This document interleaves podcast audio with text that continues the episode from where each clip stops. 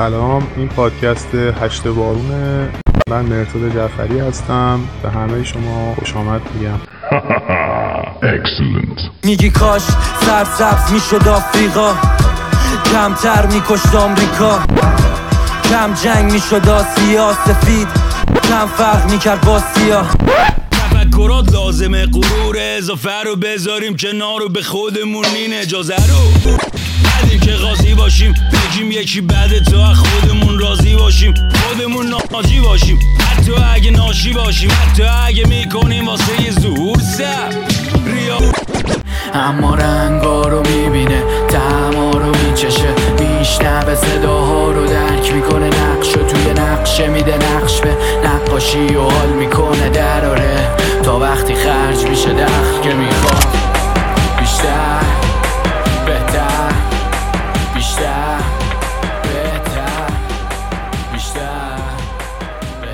سلام به همه دوستان عزیز و شنوندگان هشت بارون امیدوارم حالتون خوب خوب باشه. خب در قسمت قبلی دیدیم که چطور انگلستان موفق شد کمپانی هند شرقی هلندی رو از رقابت تجاری حذف کنه و جنگ هفت ساله بر سر زمین های آمریکای شمالی و همچنین قوانین سفت و سختی که حکومت انگلستان روی ساکنان آمریکای شمالی وضع کرد باعث شد که ساکنان آمریکای شمالی یا همون آمریکایی ها دیگه نتونن این وضعیت رو تحمل کنن و زیر بار پرداخت مالیات های بیشتر نرفتن و گفتن ما در پارلمان انگلستان نماینده ای نداریم. پس نباید از ما مالیات بگیرید. و داستان رسید به قضیه جنبش چای بستون و دولت انگلستان هم بستون رو بایکوت می‌کنه و اجازه تجارت بهش نمیده و بقیه ایالت ها هم پشت بستون رو می‌گیرن. و وضعیت در شهرهای آمریکای شمالی خیلی بد میشه. تظاهرات و نافرمانی مردم باعث شد پارلمان و پادشاه انگلستان متوجه بشن که این شرایط قطعا در آینده به ضرر کشورشون تموم میشه. پس به فرمانده های نظامی که در بوستون و بقیه ایالت ها مستقر بودن پیام سلطنتی میفرستن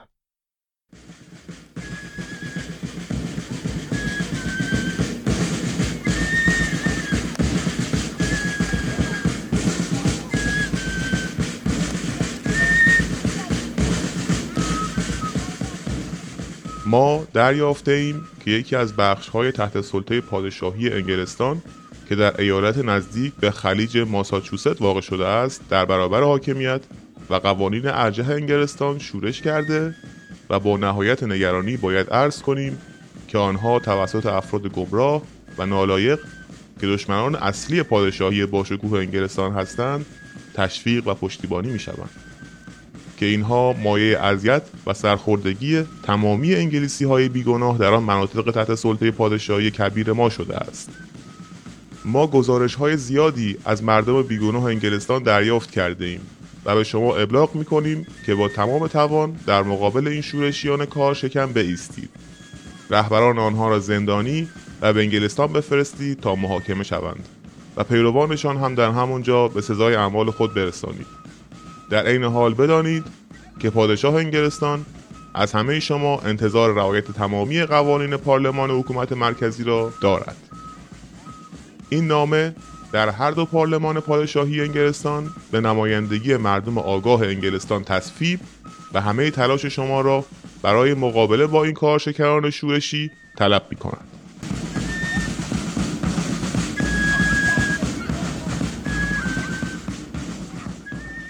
قبل از اینکه نامه به آمریکای شمالی برسه حزب ویگ در پارلمان نظرش این بود که این نامه باعث میشه مردم آمریکای شمالی برای به دست آوردن استقلالشون مصممتر بشن و اصلا نیازی به این همه سختگیری نیست. ولی خب زمانی که پادشاه باشون مخالفت کرد پارلمان هم رأی اعتماد رو به این نامه میده. نامه ها در تاریخ 14 اپریل 1775 به دست فرمانده ها می‌رسه که مردم به دو بخش تقسیم شدن. طرفداران استقلال که میهن پرستان یا پیتریت ها بهشون می‌گفتن و طرفداران انگلستان که وفاداران یا Loyalist ها بودن. فردای اون روز موقعی که فرمانده ها تجهیزات و نیروهای خودشون رو آماده می‌کردن جاسوسان انگلیسی نامه دیگه ای رو به دست آقای توماس گیج میرسونن. آقای توماس گیج فرمانده کارکشته انگلیسی که فرمانده فعلی بوستون هم بود و در جنگ هفت ساله علیه انگلستان و بقیه کشورها به مردم آمریکای شمالی کمک های زیادی کرده بود و همه بهش اعتماد داشتن. متن نامه این بود که از نفوذ و احترامی که بین مردم داره استفاده کنه و سلاحهای مردم رو ازشون بگیره و این شورش علیه انگلستان رو خونسا کنه.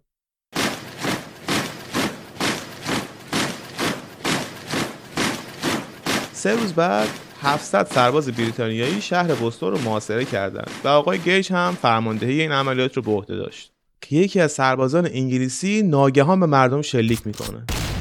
مردم محلی هم که مسلح بودن به سمت سربازای بریتانیایی شلیک می‌کنن و سربازایی که می‌بینن دیگه نمی‌تونن با این جمعیت عصبانی بجنگن عقب نشینی می‌کنن و مردم آمریکای شمالی بوستون رو فتح می‌کنن خبر پیروزی پیتریت ها به همه 13 ایالت رفت و باعث شد مردم امید خیلی بیشتری پیدا کنن که میشه جلوی انگلستان رو گرفت و میشه استقلال رو به دست آورد.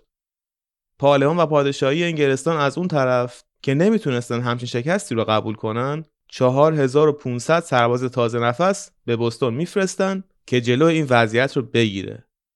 ولی آقای گیج نامه به لندن میفرسته که این 4500 سرباز اصلا برای گرفتن بوستون کافی نیست. ما به نیرو و تجهیزات خیلی بیشتری احتیاج داریم. همه مردم ضد ما هستن. و پارلمان هم آقای ویلیام هاو رو میفرسته به آمریکای شمالی که جای گیج فرماندهی عملیات رو به عهده بگیره. آقای گیج هم به آقای ویلیام هاو کمک می‌کنه و نقشه برای فتح بوستون میچینن ولی همه افسران ارشد جنگ تو یک نکته با همدیگه اتفاق نظر داشتن اونم این که با 4500 سرباز نمیشه بستون رو گرفت.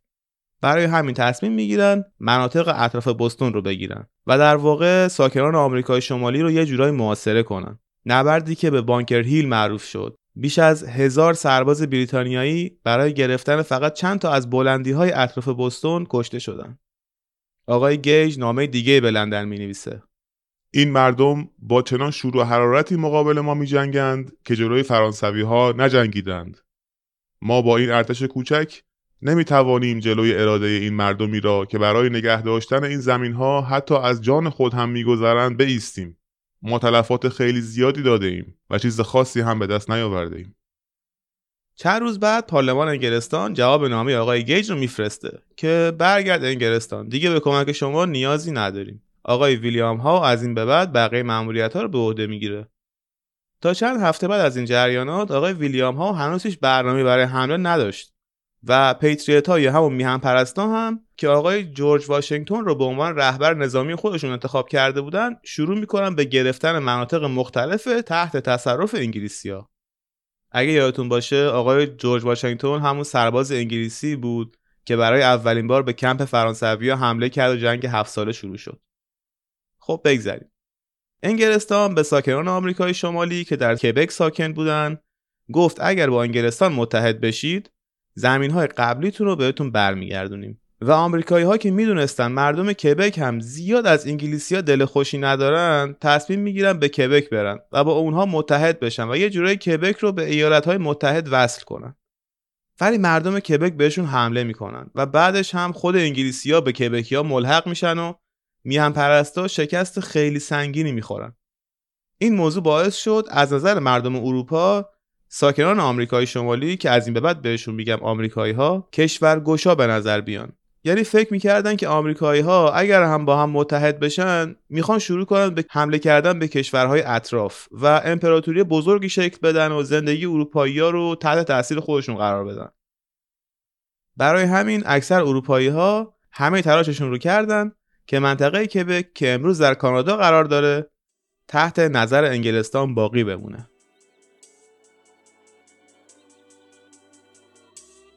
حالا انگلستان باید مرحله بعدی نقش خودش رو اجرا می‌کرد به همه آفریقایی های سیاه پوستی که اسیر آمریکایی ها بودن خبر میدن که اگر بر ضد صاحبانتون و برای شکوه پادشاهی انگلستان بجنگید آزاد میشید بعد از اون تظاهرات در ویرجینیا شروع شد niggas tryna get it, yeah, bitch.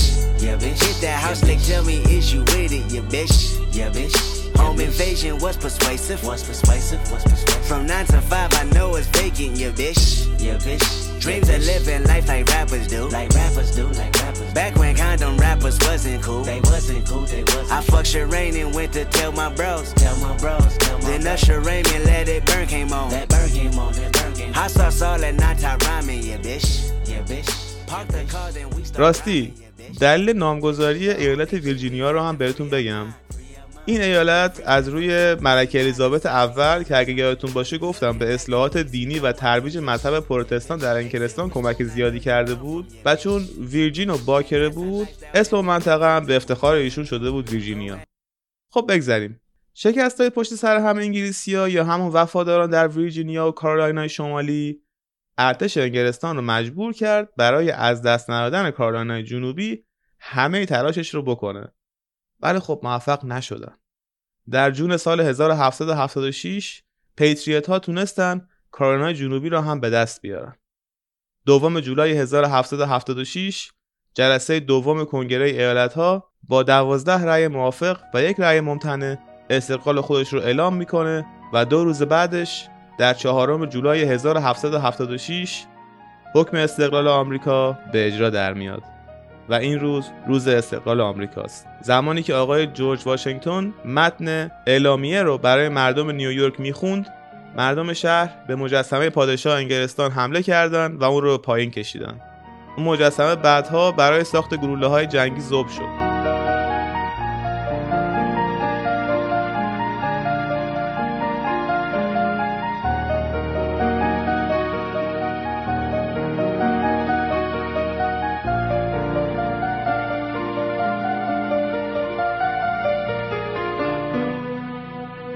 قانون اولی که در کنگره تصویب شد این بود که همه مردم باید قسم همپیمانی با کشوری که در اون زندگی می‌کنن ببندن مخالفان یا حتی بیطرفان این جنگ هم به زندان یا تبعید و مرگ محکوم می شدن.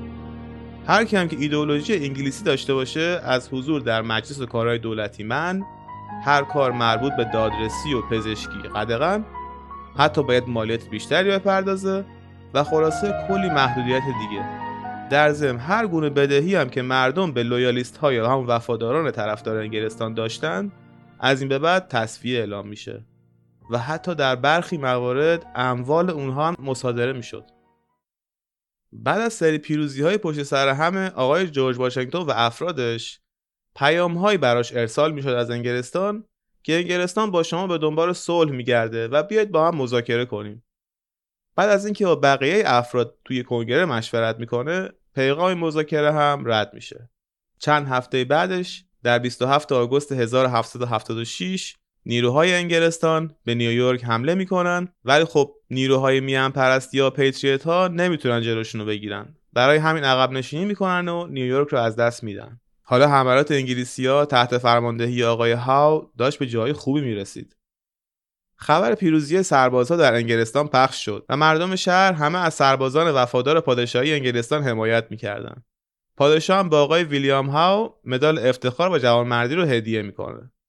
این پیروزی ها باعث شد که پارلمان و پادشاهی انگلستان فکر کنن که مثل اینکه میشه کمتر از یک سال کل این جنگ و شورش رو سرکوب کرد و تموم کرد. در شب کریسمس سال 1776 آقای جورج واشنگتن و افرادش از سرمای هوا و تاریکی شب استفاده کردند که از رودخونه یخبسته دلور عبور کنند و سربازهای انگلیسی رو قافلگیر کردند. 900 اسیر جنگی و تصرف اون منطقه برای پیتریت ها خبر خیلی خوشحال کننده ای بود و همه دوباره امیدوار شدند که میشه انگلیسی ها رو شکست داد. انگلیسی ها که سعی می‌کنن اون قافلگیری رو خیلی زود جبران کنن دوباره به منطقه حمله می‌کنن ولی سربازی آقای واشنگتن منتظر این حمله بودن شکست خیلی سخت انگلستان. پیروزی های قبلی رو توی چشم مردم انگلستان بیمعنا می‌کنه. بعد از اینکه موفق میشن اون منطقه رو بگیرن آقای بنجامین فرانکلین که از رهبران و پدران بنیانگذار ایالات متحده هست به فرانسه سفر می‌کنه. که از پادشاه لوی 16 هم که تازه دو سال بود به سلطنت رسیده بود کمک بگیره. برای مقابله کردن با انگلیسیا فرانسوی ها که از جنگ های ده های گذشته و اقتداری که انگلستان در اون سالها جلوی اون کشور نشون داده بود دیگه خسته شده بودن. و از طرفی در جنگ های هفت ساله هم شکست خورده بودن و کانادا رو از دست داده بودن. برای همین حاضر بودن برای ضربه زدن به انگلستان هر کاری بکنن.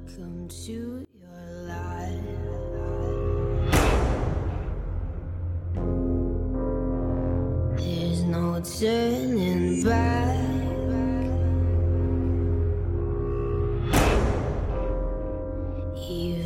while we sleep.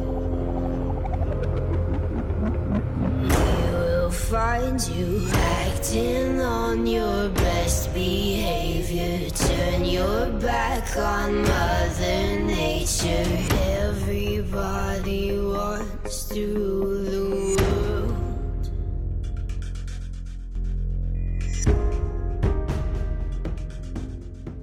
بعد از چند نامه و رفتن حضوری خود آقای بنجامین فرانکلین قبول می‌کنن که باروت تفنگ های آمریکایی ها رو تقبل کنن.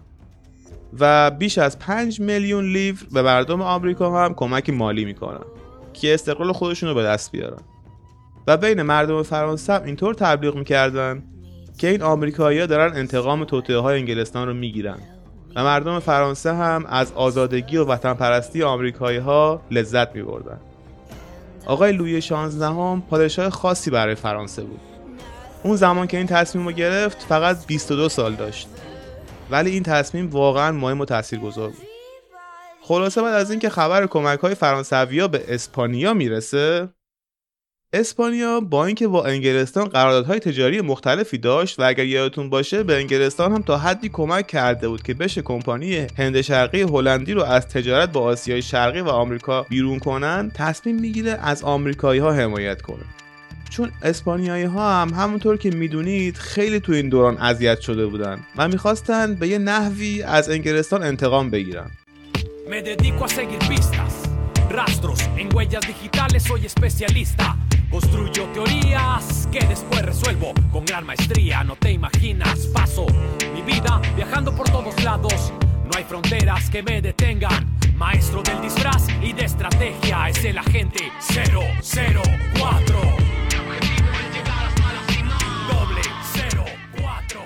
هزاران تجهیزات جنگی از نارنجک و یونیفرم نظامی تا وام های کلان مالی در اختیار پیتریت های آمریکایی قرار گرفت این رو هم یادتون نره که هنوز بخش خیلی بزرگی از آمریکای شمالی تحت فرمان اسپانیا بود.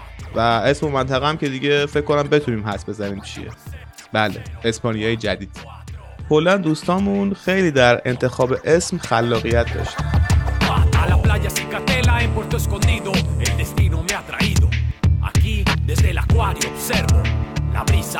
las olas del Pacífico a la vista. Hasta cruzar la calle, aroma divino. Esto se ha convertido en una cacería sin descanso para la gente. 004. Doble 04. 004.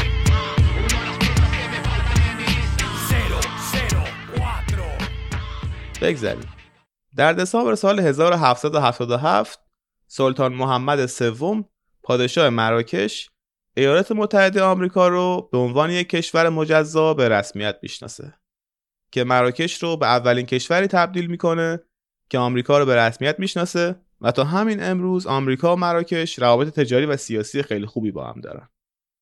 بعد از اینکه مراکش این کار رو انجام میده فرانسوی ها برای اینکه انتقام خودشون از انگلیسی ها رو لذت بخشتر کنن و از طرفی اگر انگلستان یه وقت به مستعمره های اونا در دریای کارائیب حمله کرد بتونن حداقل پشتیبانی آمریکا رو داشته باشن آمریکا رو به رسمیت می‌شناسن.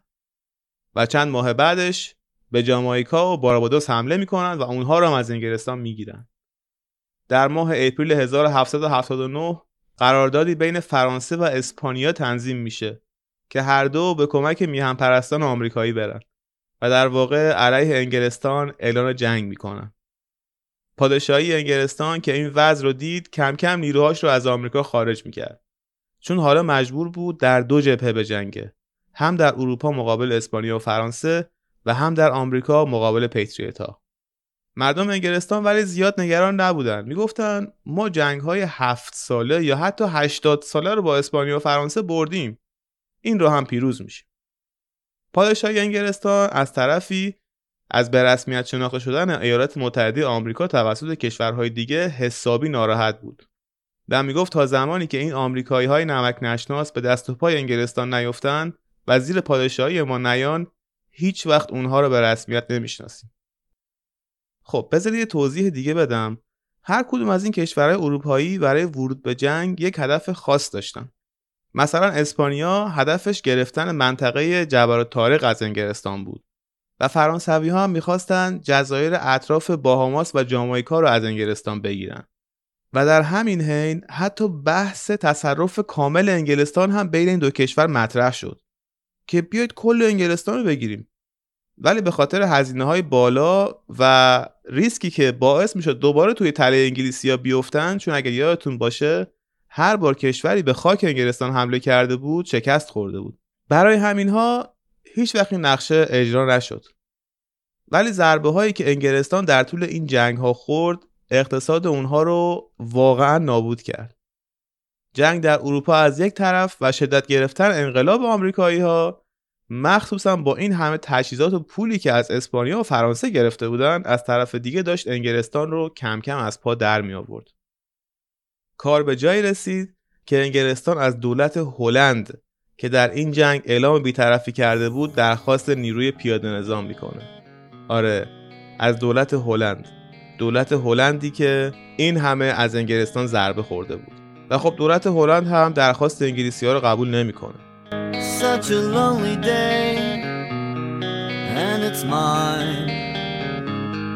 The most loneliest day of my life. Such a lonely day should be banned. انگلیسی ها دوباره درخواست میفرستن که اگر به انگلستان کمک کنید یک سری از اون پیمان هایی که علیه هلند بسته بودیم رو دیگه لغو می‌کنیم. ولی دولت هلند باز هم قبول نمی‌کنه با انگلستان همکاری کنه و توی این جنگ اعلام بیطرفی کرده بود. انگار هیچ کس دیگه دوست نداشت تسلط انگلیسی ها رو ببینه.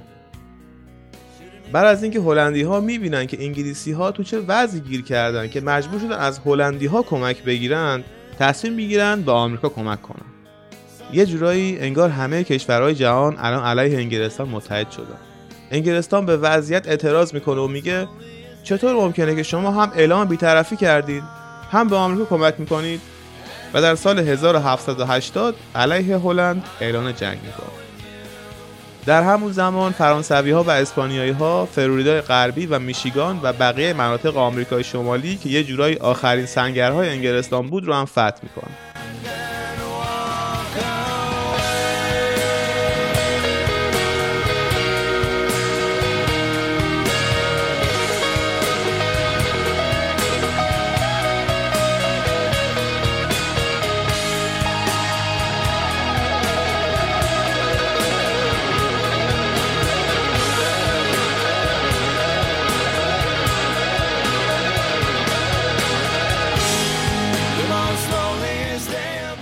در آمریکای مرکزی اسپانیا گواتمالا رو حفظ می‌کنه و پارلمان و پادشاهی انگلستان برای اینکه مناطق بیشتری رو از دست نده نیروهای بیشتری به آمریکای مرکزی میفرسته که اپیدمی بیماری طوفان‌های دریایی و ارتش منظم اسپانیا همه با هم دست به دست هم دادن تا بزرگترین شکست انگلستان در این جنگ رقم بخوره.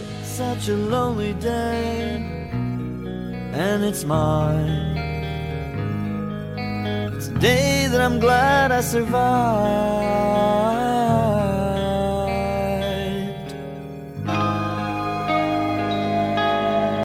انگلیسی ها تنها امیدشون به مناطق جنوب شرقی و مرکزی آمریکای شمالی بود که حداقل اونها رو دیگه از دست ندن.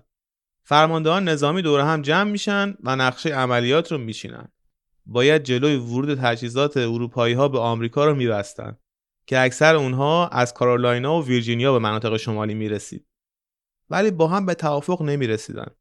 یکی از فرمانده ها آقای کلینتون نظرش بر این بود که ما باید تمرکزمون رو روی مناطق شمالی بذاریم چون اگه ما این مسیر رو هم ببندیم اروپایی از این مسیر دیگه آمریکایی رو تجهیز می‌کنن ولی آقای کورنوالیس مخالف این ایده بود حتی با اینکه آقای کلینتون هم موافقش بود ولی آقای کورنوالیس بدون اینکه از موافقش اجازه حمله بگیره دستور حمله نیروها رو صادر می‌کنه که کارلاینا و ویرجینیا رو بگیرن.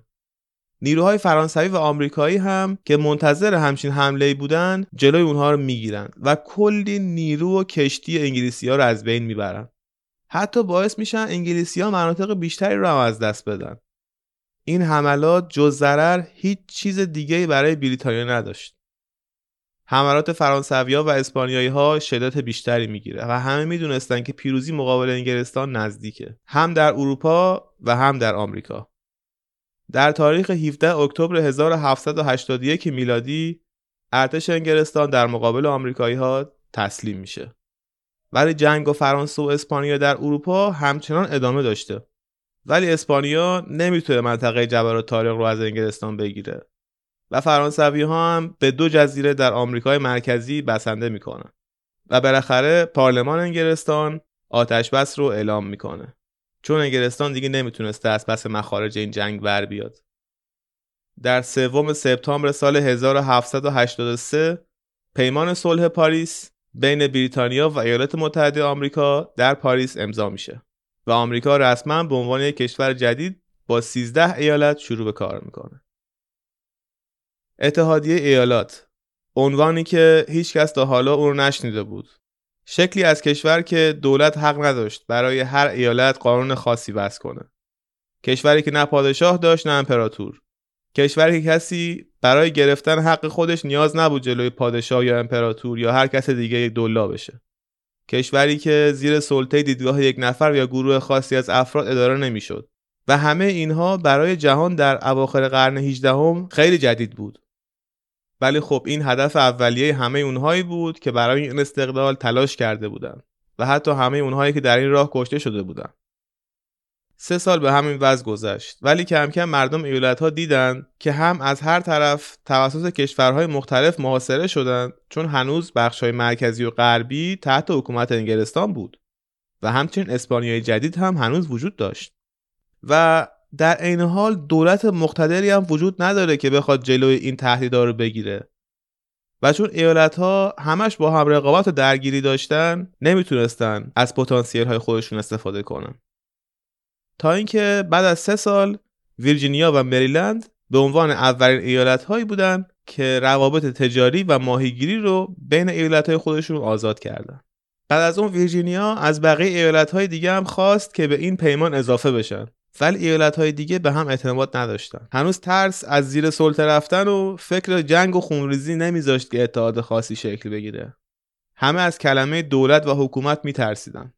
تا اینکه آقای الکساندر همیلتون تصمیم می‌گیره جلسه بین همه سران ایالت ها بذاره و در مورد اینکه چیکار کنن مشورت کنن. همه ایالت ها حضور پیدا می‌کنن. آقای جورج واشنگتن هم به عنوان نماینده ویرجینیا حضور داشته.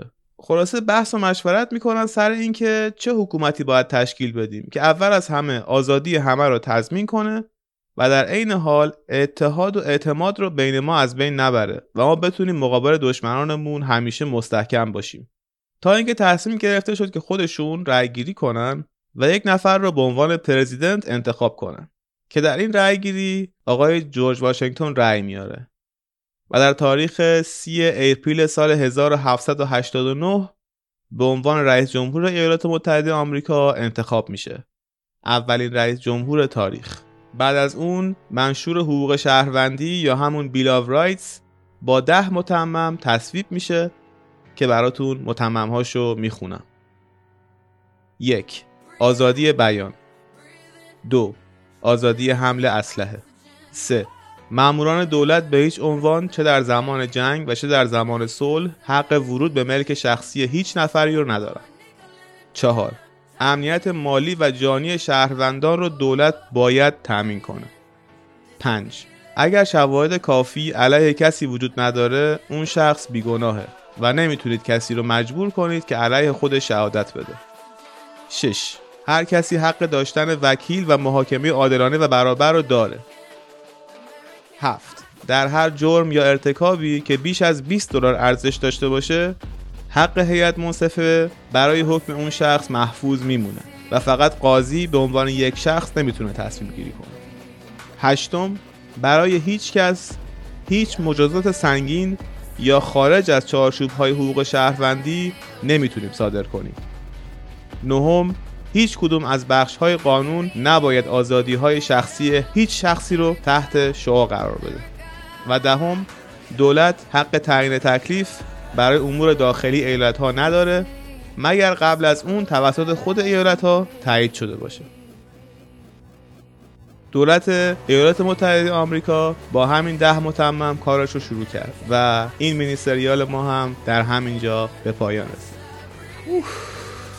امیدوارم که از این مینیستریال ما هم لذت برده باشید. حتما نظراتتون رو برام بفرستید. همه رو می‌خونم و جواب میدم. اگر تا الان از هشت بارون لذت بردید به دوستانتون هم معرفیش کنید. در ضمن صفحه اینستاگرامی هشت بارون رو هم فالو کنید و من هر روز اونجا براتون در مورد قسمت ها استوریای مختلف و نظرسنجی می‌ذارم. من مرتضی جعفری هستم و فراموش نکنید که دنیا مال ماست.